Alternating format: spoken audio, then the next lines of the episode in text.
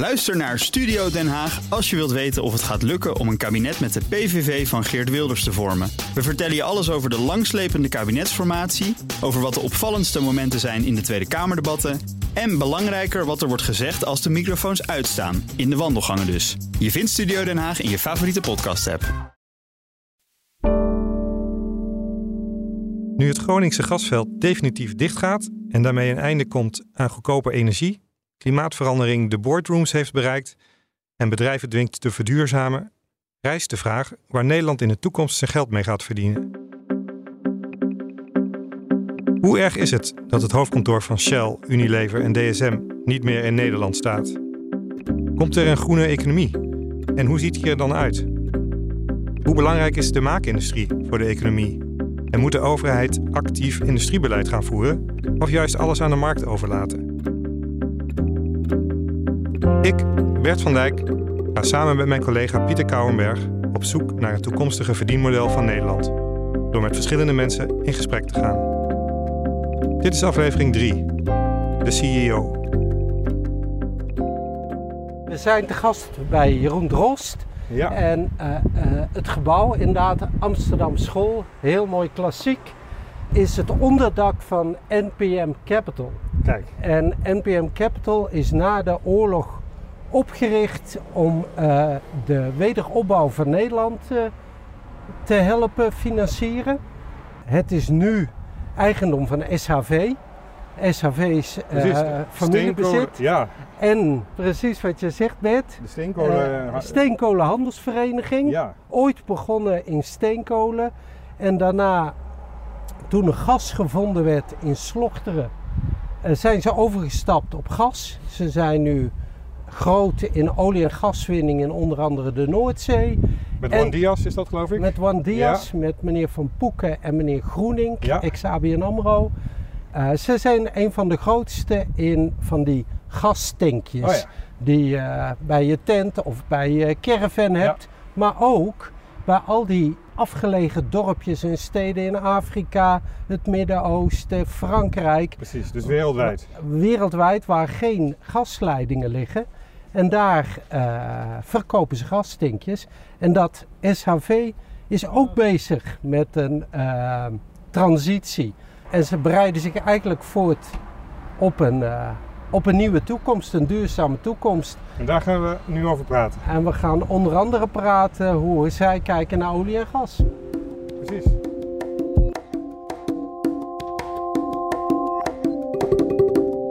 Ik ben uh, Jeroen Drost. Ik ben de voorzitter bij, uh, van de Raad van Bestuur bij uh, SAV, SAV Holdings. En jullie zijn vandaag welkom en te gast bij NPM, NPM Capital in Amsterdam. Een van de groepen binnen SAV. En wat is NPM Capital? NPM Capital is opgericht na de oorlog voor het herstel van Nederland. Om te investeren in bedrijven, bedrijvigheid, deelneming te geven. Om te faciliteren dat we in de wederopbouw van Nederland zo goed mogelijk van start konden gaan. Dus eigenlijk zitten we bij een van de bedrijven die hebben, die als geen ander weten waar Nederland zijn geld mee zou kunnen verdienen in de toekomst. Dat hoop ik wel. We hebben NPM in 2000, geloof ik, uh, gekocht, van de beurs gehaald. Onderdeel gemaakt van SAV. Tot die tijd was het onderdeel van de staat en verzekeringen. En NPM richt zich tot, heden, uh, tot op heden op het investeren in, Nederlandse bedrijven, in Nederland gevestigde bedrijven. Maakt u zich eigenlijk zorgen om het verdienvermogen van Nederland? Ja, wij, wij maken ons zeker zorgen over het verdienvermogen van Nederland. We worden natuurlijk geconfronteerd met, nou, het laatste is dan inflatie. Daarvoor hadden we natuurlijk de pandemie. We hebben tekort aan arbeidskrachten. Uh, we hebben een overheid die zich uh, wispelturiger gaat gedragen. Dus aan alle kanten wordt er uh, invloed uitgeoefend op het ondernemen in Nederland. En dat ja, maakt je af en toe zorgen. En die zegt, de overheid wordt wispelturiger. Op welke manier? Kijk, moet je voorstellen, wij zijn een industrieel bedrijf waar wij soms investeringen nemen voor uh, investeren in fabrieken. En dan neem je investeringen voor 40 jaar. Nou, niemand verwacht een absolute zekerheid voor 40 jaar. Maar om een investering te doen in een fabriek, werkgelegenheid creëren en dergelijke, wil je wel een zekere mate van zekerheid hebben in het ondernemingsklimaat, het fiscale klimaat, uh, rechtszekerheid en dergelijke, om zo'n investering te kunnen doen. Want je moet op slotverrekening terug gaan verdienen. Ja. Nou, en dat is in Nederland de afgelopen jaren, in mijn beleving, een stuk minder voorspelbaar. Maar heeft u daar een concreet voorbeeld van? Van een, een beleidswijziging die er zijn denk ik meerdere dingen. Kijk naar het beleid in de landbouw, waar we eerst stimuleren, dan weer afbouwen. Kijk naar fiscale maatregelen, waar we eerst uh, elektrische auto's uh, subsidiëren en we dan weer afbouwen. Kijk naar, uh, ja, dat, het, het, is een heel breed scala. We hebben jarenlang als Nederland geprofiteerd van een internationaal verdrag, een belastingverdragennetwerk, wat, wat, wat, wat uniek was in de wereld en goed werkte. Dat wordt zorgvuldig tegen gewerkt. Dus er zijn ja, op allerlei gebieden ontwikkelingen waardoor het minder voorspelbaar is. En dat gebeurt in de hele wereld overigens. Hè. Begrijp me ook heel goed. Het is niet alleen uniek in Nederland, maar het is hier de afgelopen jaren wel wispelturiger geworden. En wat, wat betekent dat dan voor het investeringsbeleid voor SHV in Nederland? wij investeren wereldwijd. We zijn actief in, in, in, we hebben operaties in meer dan 50 landen, we zijn actief in meer dan 100 landen. Uh, en wij kijken ook echt globaal naar waar zijn de beste vestigingmogelijkheden. En dat ligt natuurlijk aan de toevoer, dat ligt ook waar de markten zitten, waar de arbeidskrachten zitten en dergelijke. Maar het is niet voor ons een gegeven dat wij in Nederland investeren. Dat is gewoon één van de mogelijke vestigingslanden. Maar u zegt net dat het uh, verslechterd is als klimaat, dus dat de neiging om in Nederland te investeren afneemt. Wij hebben de afgelopen jaren weinig nieuwe fabrieken, uh, activiteiten geopend uh, in Nederland. We hebben wel bedrijven, uh, geïnvesteerd in bedrijven. Maar we hebben niet heel veel geïnvesteerd in, in, in, in, in fabrieken, bijvoorbeeld. Die we wel doen in andere landen. Heeft u de hoop dat, daar, dat het beleid minder wispelturig wordt? Of dat daar ja, wat meer consistentie komt? Nou, ik denk dat we dan eerst met elkaar een discussie moeten voeren over waar we naartoe willen met Nederland, met de Nederlandse economie. Ja. En waar is er plek voor, wat willen we wel, wat willen we niet. En als daar helderheid over is, en ik respecteer die keuzes, als daar helderheid over is, dan is het veel makkelijker om langjarige beslissingen te nemen. Dan als je dat niet, dat pad niet met elkaar gehad hebt. Maar je zou kunnen zeggen, de overheid heeft uh, een aantal grote thema's gedefinieerd. Klimaatverandering is natuurlijk voor de overheid heel belangrijk. Daar worden hele industrieën rondomheen gesubsidieerd. Als je kijkt naar de energiesector bijvoorbeeld, wind op zee, waterstof. Dat zijn toch vrij lange termijn sectoren die de overheid heeft aangewezen als zijnde... Uh, daar gaan wij ons geld mee verdienen. Daar gaan wij in investeren de komende jaren. Nou ja, ik weet niet of wij geld gaan verdienen met uh, het aanleggen van windmolens op zee. Ik denk dat dat een noodzakelijke voorwaarde is om de economie te verduurzamen en een lange termijn energievoorziening te krijgen die houdbaar is. Ja. Maar op zich gaan wij geen geld verdienen met wind op zee. Nee, maar goed, er komen industrieën omheen misschien. Hè. De, de Van Oorts, eh, de Boskalissen, die leggen ze aan, die installeren die, uh, die parken. Uh, ja, en Twente Kabel legt de kabels neer. Dus er zit natuurlijk wel een ecosysteem omheen. Ja, en daar, daar spelen wij via Mammoet ook een rol in. We vervoeren die dingen allemaal en dergelijke. En dan zijn ze aangelegd en dan hebben we hopelijk een goede infrastructuur... die de rest van de economie gaat ondersteunen... om langjarig in de komende decennia structureel en houdbaar geld te verdienen. Precies, het is een noodzakelijke voorwaarde eigenlijk in de economie om uh, de rest te faciliteren. Dus, uh, de, ja, precies. Ja. Het, is onhoudbaar dat wij doorgaan op de huidige manier. Uh, zowel op het gebied van gebruik van grondstoffen, of het gebruik van, van fossiele brandstoffen, noem het allemaal maar op. Die, die, die, die transitie die moet plaatsvinden, willen wij een structureel houdbare economie creëren in Nederland. En de belangrijkste constatering, ook in alle discussies die je daarmee hebt, is dat we met elkaar eens moeten zijn dat we een gezonde, houdbare, duurzame economie hebben voor de hele Nederlandse samenleving. Want zonder gezonde economie is er überhaupt geen gezonde, duurzame samenleving te creëren. Mij wordt altijd verteld dat de overheid niet in staat is om zeg maar te kijken waar uh, innovaties plaatsvinden, waar de nieuwe ASML's zitten. Um, en toch hoor ik je zeggen, um, de overheid moet duidelijk maken waar wij ons geld mee gaan verdienen. Nee, de overheid moet in mijn visie niet kiezen welke sectoren, want ik denk dat de, Nederlandse, dat de politiek in zijn algemeenheid dat niet heel goed kan. Ik denk dat een overheid zich moet richten op het reguleren en het faciliteren om het bedrijfsleven en ondernemers de kans te geven om die ontwikkelingen uh, te doen gebeuren een overheid laten kiezen voor welke sector over 30 jaar, 40 jaar succesvol is, lijkt me een vrij ingewikkelde. De markt zal zijn werk wel doen. Maar de overheid is er wel om het te faciliteren, daar waar de markt zijn werk niet kan doen, te reguleren, daar waar de uitwassen zijn. En daar horen in de brede zin van het woord uh, belastingregels over, uh, handhaafregels over, noem het allemaal maar op. Waar zit volgens jou voor Nederland de toekomst? Want er zijn stemmen die zeggen uh, bijvoorbeeld de landbouw, tomaten telen moet je in Spanje laten doen en de expertise van de kasbouw, dat verkopen we wel. en alle ballen moeten op de chipindustrie. Ehm, en derde zeggen, nee, de maakindustrie is essentieel voor Nederland, gegeven de hele discussie over strategische autonomie. Ja, dat zijn een paar discussies door elkaar heen en daar is niet een eenduidig antwoord op te geven. Ik denk dat er een paar beperkende maatregelen zijn in een land als Nederland. Nederland heeft de omvang die het is, uh, met een bevolkingsgroei die doorgaat. We maken gebruik van de schaarse ruimte in de stikstof en de CO2-uitstoot. En we hebben goedkoop gas gehad. Al die dingen zijn niet houdbaar. En alle industrieën die puur daarop drijven, die hebben denk ik op de nou, korte, middellange, langere termijn geen plek in de Nederlandse economie. Wat wij wel hebben, is de best opgeleide bevolking. We hebben een goed onderwijssysteem, ook al loopt het achteruit. Nederland is hoog opgeleid. We hebben een goede strategische locatie. We hebben een goede handelsgeest, een goede infrastructuur. Er zijn een heleboel mogelijkheden in de industrieën waar je de kennis die wij hebben, de ligging die we hebben, de ervaring die we hebben kunnen gebruiken zonder dat je gratis en voor niks gebruik maakt van schaarse ruimte op het gebied van CO2-nitraat, noem het allemaal maar op. En dat zijn volgens mij de sectoren waar Nederland succesvol in zal zijn. Allemaal consultants of handelaren? Nee, consultants, handelaren kan, consultants adviseren andere mensen die geld verdienen. Wij hebben nodig mensen die investeren in technologie en dat op een of andere manier omzetten naar producten die nodig zijn in de maatschappij, in elektrificering. Consultants adviseren, die vervullen een nuttige rol, maar ze adviseren wel een ander, een bedrijf, een ondernemer, noem het al ondernemersteun, noem maar op, om geld te verdienen.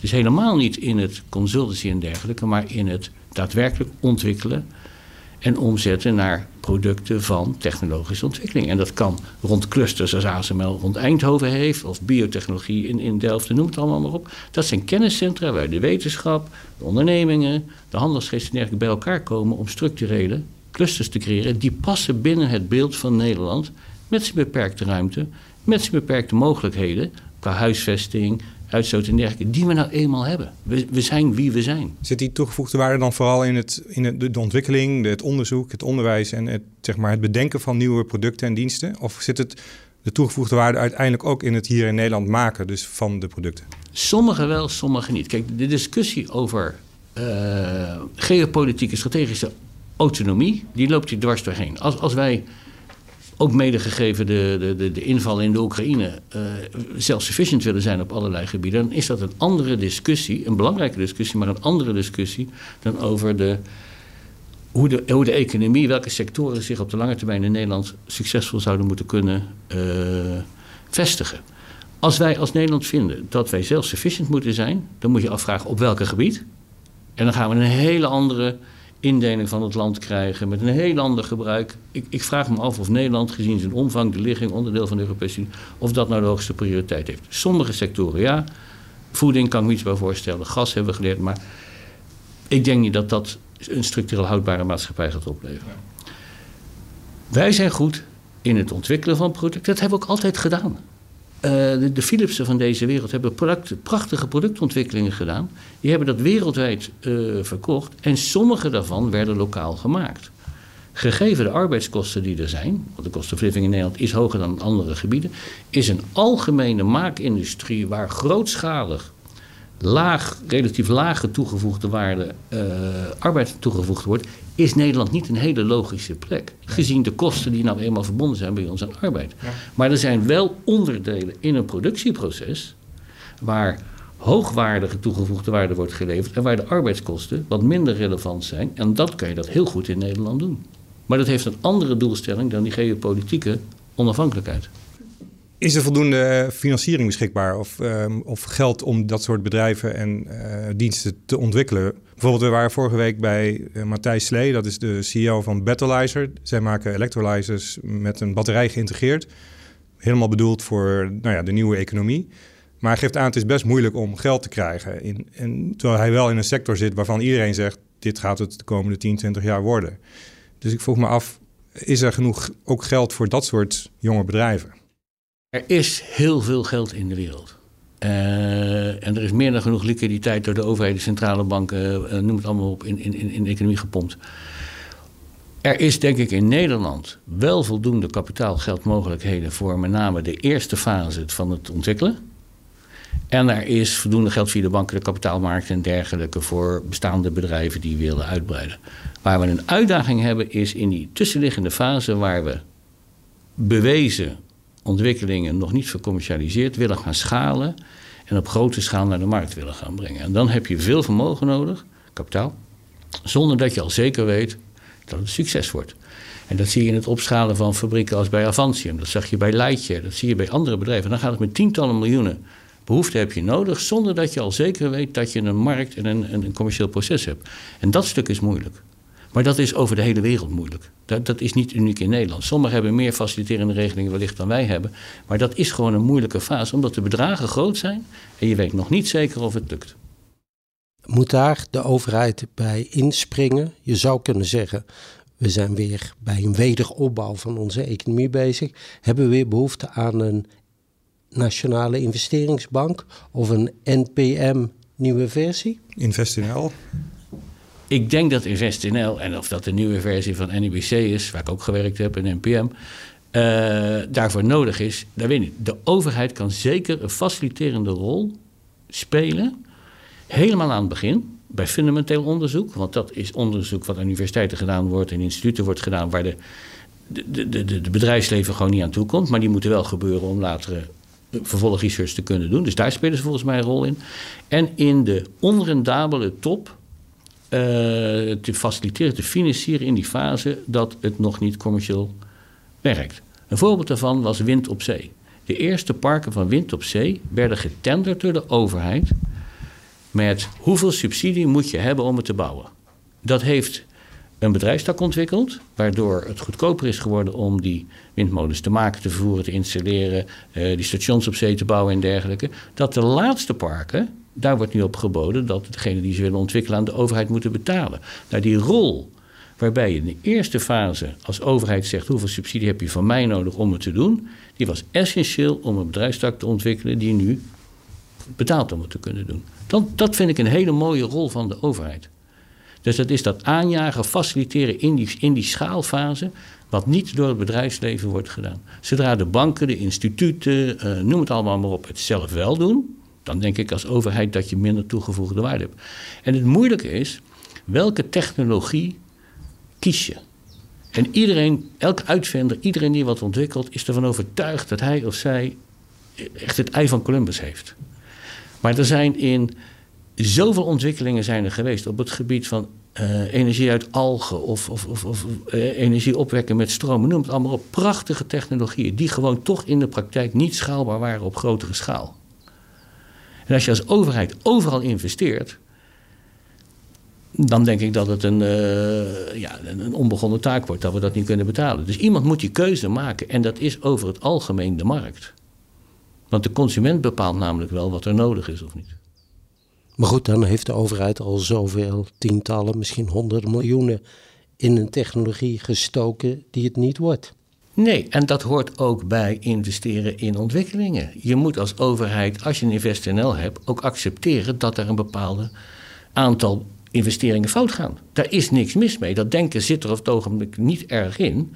Maar een investeringsfonds, dat geldt bij ons in de private sector, bij NPM, gaat ook niet alles goed. Dat moet de overheid ook accepteren, dat sommige investeringen in schalen, in het opschalen van technologie of fundamenteel onderzoek, gewoon niet gaan slagen. Maar als we zeker wisten dat het ging werken, dan hadden we de hele overheid niet nodig, dan waren er genoeg geldschieters.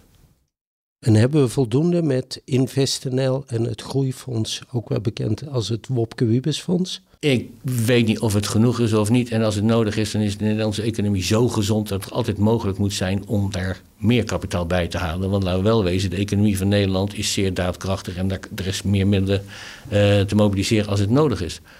De vraag is of het op het ogenblik een tekort is, of er een tekort is, of dat er een tekort is aan juiste goede mogelijkheden om te investeren. En daar weet ik het antwoord niet op. Dat zou je aan InvestNL kunnen vragen. Maar ik geloof niet dat, dat er een beperking zit in het kapitaal. Vindt u als de overheid ehm, bepaalde thema's definieert, zoals klimaatverandering, en daar hoog op inzet, dat de overheid dan ook een rol heeft om bedrijven te helpen bij het vergroenen? Bijvoorbeeld als je kijkt naar Tata Steel, wat een groot industrieel complex is in Nederland. Vindt u dat dat bedrijf dat zelf moet uh, doen, die, het betalen, het financieren van, van die vergroening? Of is daar ook een rol voor de overheid weggelegd? Ik denk dat er een rol van de overheid is. Kijk, het definiëren van de problemen die we als maatschappij hebben, dat, dat is niet een pure overheidstaak. Dat raakt ons, dat, dat betreft ons allemaal. Iedereen die in dit land woont, iedereen, alle bedrijven, noem het allemaal maar op. En de overheid kan definiëren wat zij denken de grootste prioriteit heeft. Maar het is een probleem van ons allemaal. Ook van de bedrijven die in die sectoren zitten en die bijdragen aan die vervuiling en dergelijke allemaal. Als er niet een structureel houdbaar bedrijfsmodel is, waarbij je alle kosten meeneemt in het produceren van dat product, en dat is wat er volgens mij niet goed gaat, nog in de landbouw, nog bij data, nog bij de goedkope glastuinbouw, als je niet alle kosten verdisconteert in dat product, omdat het onmogelijk is om dan je product winstgevend te verkopen, dan moet je je als ondernemer afvragen of je een goed product hebt. En gebruik maken gratis van CO2-rechten of gebruik maken van goedkoop gas of gebruik maken van uh, stikstof en dergelijke, zonder dat je dat in de producten verprijst, ja, dat is geen houdbaar businessmodel, want er is namelijk gewoon schaarste. Maar dat betekent voor Nederland dat er, als we dat zouden doortrekken, daar, dat er veel industrie zou verdwijnen. Daar verdwijnt al sinds de oorlog veel industrieën. De hele textielindustrie in Twente is vertrokken. De wolindustrie, ik kan nog even doorgaan, de scheepsbouw. We hebben een heleboel dingen gehad omdat we ons ontwikkeld hebben als maatschappij... en sommige activiteiten niet meer in het beeld van Nederland pasten. En dat is geleidelijk gegaan. En dat gaat door, omdat er ontwikkelingen zijn die gewoon niet kunnen. Maar er is ook een kans. Er is een structureel tekort aan arbeidskrachten op het ogenblik. We kunnen geen arbeids vinden, goed opgeleide, uh, die nodig zijn in de hele elektrische sector, en noem het allemaal maar. Overal is er een arbeidstekort. Dus als je een moment kiest in de, maatschappij, in, in ontwikkeling van de maatschappij, waarbij je een transitie kan maken van werkgelegenheid van mensen die nu werken in sectoren die op de lange termijn niet houdbaar zijn, naar andere, dan is er geen mooier moment om dat te doen dan nu. Want iedereen, er is, er is volledige werkgelegenheid in het land. We hebben zelfs een tekort. Dus waarom zouden we ons zo druk moeten maken over de werkgelegenheid die verloren gaat met het verdwijnen van een industrie die op de lange termijn toch niet houdbaar is? Omdat de timing natuurlijk niet helemaal synchroon loopt met het, het opbouwen van nieuwe industrieën misschien. Maar ik zeg ook niet dat het morgen moet. Maar als je er niet mee begint, dan kom je er in ieder geval niet. En de discussie voor je uitgooien en de rekening allemaal bij de overheid neerleggen, dat is veel te makkelijk. Een ondernemer neemt risico, die verdient geld als het goed gaat. En als zijn product ophoudt. In de jaren 50, SAV was 100% kolenhandel. En toen vonden we gas in Slochteren. En toen had vijf jaar later niemand meer kolen nodig. Toen zijn we niet naar de overheid gegaan en gezegd: mogen wij geld hebben, want niemand heeft meer kolen nodig. Dat is ondernemersrisico. SCW heeft zichzelf opnieuw uitgevonden en is in andere activiteiten gedaan en is succesvol geworden in die andere activiteiten. En dat geldt dus ook voor die sectoren die, omwille van het klimaat, tekort aan arbeid, tekort aan ruimte, gewoon in Nederland niet horen. Als het gaat over de, over de inrichting van de economie in Nederland, zou dat meer Europees moeten? Of zou dat, moet elk land dat toch voor zichzelf gaan uitmaken? Of is het toch misschien efficiënter om dat vanuit Europa te doen? En is dat überhaupt haalbaar? Ja, Bert, ik denk gegeven de omvang die Nederland heeft... ondanks het feit dat we voor ons landje best een grote economie hebben... en best uh, dingen hebben goed doen... we zijn en blijven natuurlijk een integraal onderdeel van Europa. Gezien de ligging, gezien onze open economie. Waarom zou je dat niet samen doen? Ik, zie het voordeel helemaal niet om je, af te, uh, je rug af te keren, naar, richt toe te keren naar Europa. Want je bent er afhankelijk van op allerlei gebied. Er moet wel een draagvlak gecreëerd worden, of beter uitgelegd worden, waarom er zoveel regelgeving op, dat is een regelgevingmachine Brussel, waarom er zo ongelooflijk veel regels op ons afkomen, waarvan ik zelf ook, maar een heleboel mensen van de bevolking ook niet helemaal precies begrijpen waarom dat nu allemaal op Nederland wordt uitgestort. En ik denk als we daar een context over geven en niet alleen de, de ongebreidelde regelgeving uh, op loslaten, maar de voordelen van Europa en het samen optrekken. Er zijn natuurlijk locaties in Europa die veel beter geschikt zijn voor zonne-energie dan wij. Ja. Waarom zou ik ze niet allemaal in Spanje bouwen? Dan moet ik wel even een pijplijn aanleggen of een, een, kabel aanleggen en dergelijke. Dat soort dingen kun je op Europese schaal veel beter. En het heeft ons ook heel veel welvaart gebracht. Ja. Wat zie je als de grootste bedreiging voor dat verdienvermogen van eh, de BV Nederland? Ja, ik denk dat de, de, de, maatschappelijke onrust, de cohesie in de maatschappij, die moet ten koste van alles bewaard worden. En wij moeten alle delen van de bevolking betrekken bij de ontwikkeling en de verdere ontwikkeling die Nederland door gaat maken. In de brede zin. Want als we niet alle mogelijke uh, groepen arbeid gaan betrekken bij de economie, dan komen wij stil, gillend tot een stilstand omdat we tekort hebben aan mensen die werken. En dan hebben we het nog niet gehad over de vergrijzing. De vergrijzing en de dubbele vergrijzing die ik laatst geleerd heb van mensen boven de 80. En we zullen anders moeten gaan denken. Het biedt ook kansen. Hè? De vergrijzing biedt ook kansen. Want die mensen waar we vroeger boven de 65 stopten, of daarvoor zelfs al een beetje, zijn mensen gezonder, ze leven langer, ze kunnen meer, ze hebben wat meer geld, die willen bezighouden. Dus een hele industrie gaat er ontstaan in. Mensen gaan langer werken, hoop ik. Verwacht ik. Maar er gaat ook een hele industrie ontstaan rond de verzorging, die met name voor de 80-plussers, uh, denk ik, uh, gaat exploderen. Maar ook mensen die vrije tijd hebben, die op andere manieren betrokken willen blijven in de maatschappij. Waarbij vrijwilligerswerk weer een grote rol kan spelen. Dat is ook de enige manier hoe je uiteindelijk structureel die zorg, denk ik, kan in gaan vullen. Dat biedt ook weer allemaal kansen. Voor de industrie? Industrie tot, in, in de brede zin van het woord. Als je ook de zorg meeneemt, maar ook onderwijs meeneemt. Als je ook uh, de vrije tijd, noem het allemaal maar op. Waarom niet? Zijn voor de cohesie in de samenleving uh, is belangrijk. Als je kijkt naar de afgelopen jaren zijn er hele grote multinationals weggegaan uit Nederland. Shell, Unilever, DSM, om ook allemaal misschien verschillende redenen. Maar is dat erg voor Nederland? Ik denk dat dat heel zonde is voor Nederland, ja. Op welke manier? Rond die grote bedrijven ontwikkelen zich ecosystemen van kennis, van dienstverlening, van talentontwikkeling, noem het allemaal maar op. Dat gebeurt rond hoofdkantoren waar beslissingen genomen worden. De werkgelegenheid aan zich van een hoofdkantoor van Shell is niet zo heel groot. Maar wat daaromheen zit, waar de beslissingen worden genomen in het kader van mensen opleiden, aannemen, van nieuwe technologische ontwikkelingen. Uh, iedereen die toeleverancier is op het gebied, weet ik veel wat van onderwijs, dat noem het allemaal maar op. Dat concentreert zich rond die hoofdkantoren. Tweede is, op die hoofdkantoren wordt beleid en worden investeringsbeslissingen genomen. Als je die weg laat gaan, dan wordt Nederland een van de 200 landen in de wereld om in te investeren. Ja. En ik denk dat er een natuurlijke neiging is om wat dichter te kijken naar het land waar je gevestigd bent, voor wel of niet investeren. Want waarom zou je anders in Nederland investeren als je hoofdkantoor elders zit? Het is een van de redenen waarom Nederland, wat natuurlijk een enorm klein land is in de hele wereld, maar wel invloedrijk, uh, is dat te danken aan, mede aan uh, de aanwezigheid van grote multinationals in Absoluut. Verleden? Wij zijn natuurlijk veel groter. Nederland is sowieso gezien zijn omvang in de bevolking veel groter en, en, succesvoller dan, dan de pure omvang van de bevolking uh, zou verwachten of de oppervlakte. En dat heeft zeker te maken gehad met onze internationale handelsgeest, ondernemersgeest, wereldwijde bedrijven, banken, noem het allemaal maar op. En dat vergroot je invloed in de wereld. Hoe kijk je dan aan tegen het feit dat het lijkt alsof we in Nederland onze rug toe willen keren naar Shell? In die zin dat aan de universiteiten uh, gezegd wordt: wij willen niets meer met Shell te maken hebben, geen leerstoelen financieren, geen onderzoek eh, financieren. Dat de Tweede Kamer niet rouwig gelijk te zijn dat Shell is verhuisd. Ik bedoel, hoe, hoe keren we dat klimaat? Ik vind dat enorm kortzichtig. Kijk, er is niemand groter geworden door een ander klein te maken. En dat geldt ook voor sectoren of bevolkingsgroepen of activiteiten. Het bedrijfsleven moet zich terugkeren naar de politiek of de maatschappij. En andersom ook niet, daar word je niet beter. Je moet in overleg blijven met elkaar, want je hebt elkaar nodig om het te doen. Als er fouten worden gemaakt, dan in het bedrijfsleven, dan in de politiek en de maatschappij, dan moet je daar eerlijk over kunnen praten en die corrigeren. Maar dat is geen reden om die sectoren op een of andere manier, of die bedrijven dan, uh, nou bij gebrek aan een beter woord, weg te pesten. Dat is niet goed voor de ontwikkeling van het land. Uh, en het is ook volstrekt onnodig. Wat is nou een inspirerend land als je kijkt naar industriebeleid, een land klaarmaken voor de toekomst? Ja, dat is best wel moeilijk te vergelijken.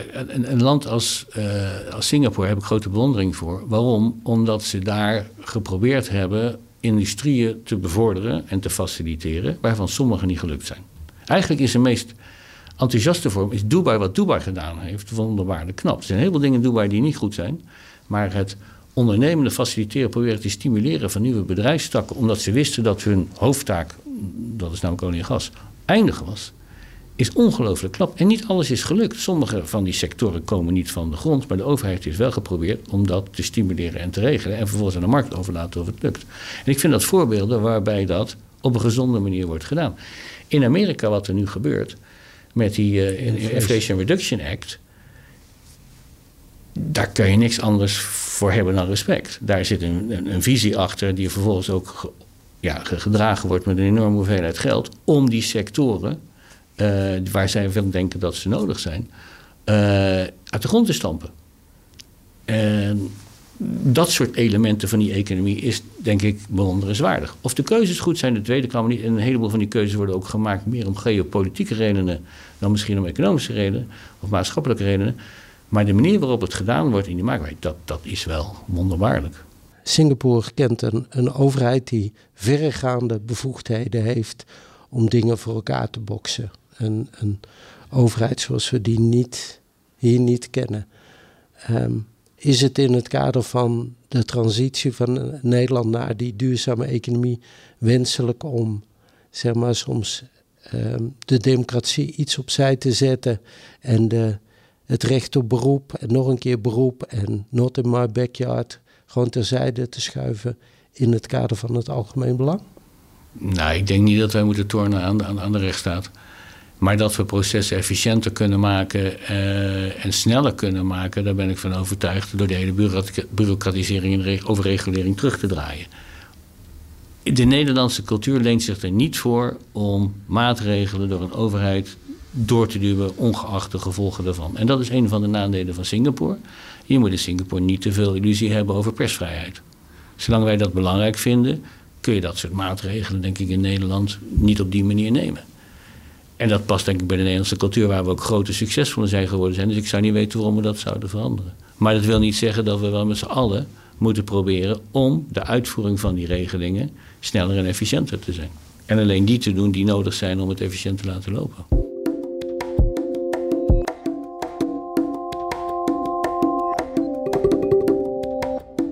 Zo Bert, we zijn weer buiten. Uh, gesprek gehad met uh, meneer Drost. Wat vond je? Nou, ik vond het wel echt uh, heel interessant en leuk. En um, ja, ik vond vooral wat hij zei over, we hebben het natuurlijk gehad over de industrie en over Tata Steel. En daar was hij toch verrassend over, vond ik. Van dat eigenlijk, hij zei van ja, als je gewoon alles inprijst, dan is er eigenlijk geen plek meer voor. En hij zegt, en het mooie wat ik wel vond, is, hij zei van ja, het is juist als je in een tijd zit met veel schaarste, we hebben natuurlijk volledige werkgelegenheid dan is, dat, is het nu de tijd eigenlijk om je transitie te doen. Dus dit soort bedrijven waarvan je weet dat ze op lange termijn misschien geen toekomst hebben, dan moet je dat nu doen, want die mensen kun je meteen gebruiken om weer iets nieuws op te starten. Dus dat vond ik wel een hele mooie, een mooie notie. En waar maakt hij zich volgens jou het meeste zorgen over? Uh, nou, een aantal dingen. In ieder geval de regulering in Nederland. De, veel te veel regels. Moet, dat kan allemaal een stuk minder. En op lange termijn uh, ja, de grote vergrijzing in Nederland en het onderwijs. Dat zijn toch wel de drie dingen waar hij zich zorgen over maakt. En die vergrijzing, wat betekent dat dan? Dat, we eh, straks gewoon, uh, ja, eh, de, de, grote delen van het land zijn boven de 80 en boven de 60. En dus uh, veel meer ook eenpersoonshuishoudens. Dus de hele woningmarkt gaat veranderen. Het heeft consequenties voor de zorg. Dus dat, ja.